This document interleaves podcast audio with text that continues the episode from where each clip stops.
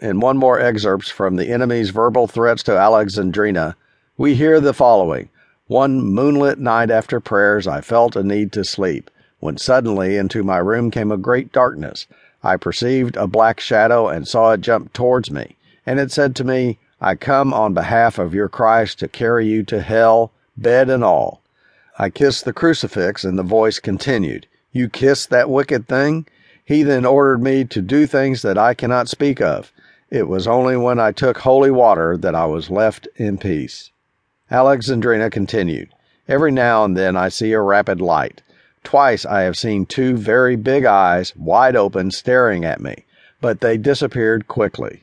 On Sunday I heard a very sweet voice saying, My daughter, I come to tell you not to write anything of what you see. Your sight is deceiving you. Don't you feel how weak you are?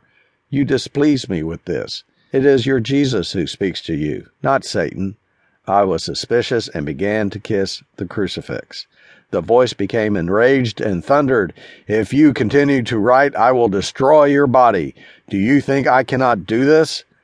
From the exchange between Alexandrina and the devil, 1934.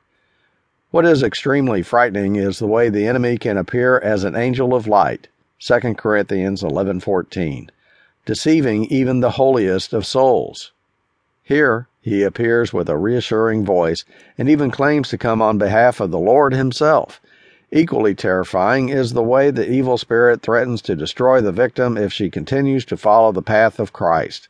This is a test of one's faith that is perhaps unequaled in the normal state of life, and one many a stigmatist has had to undergo in order to remain firm in the faith.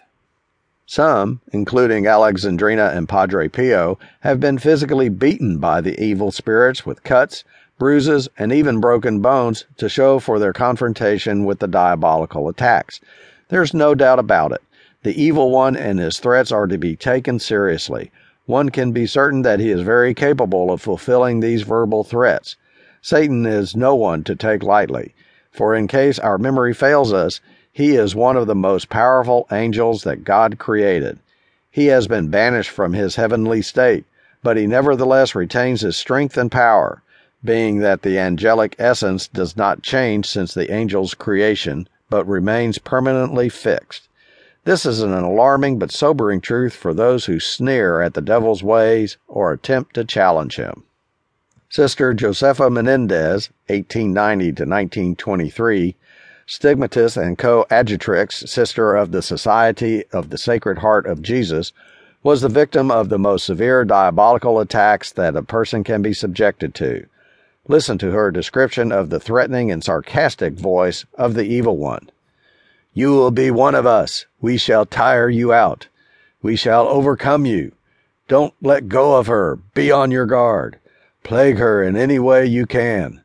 She must not escape. Induce her to despair. Power and omnipotence of that God. He is stronger than I. There is only one left, and she shall not escape. From The Way of Divine Love.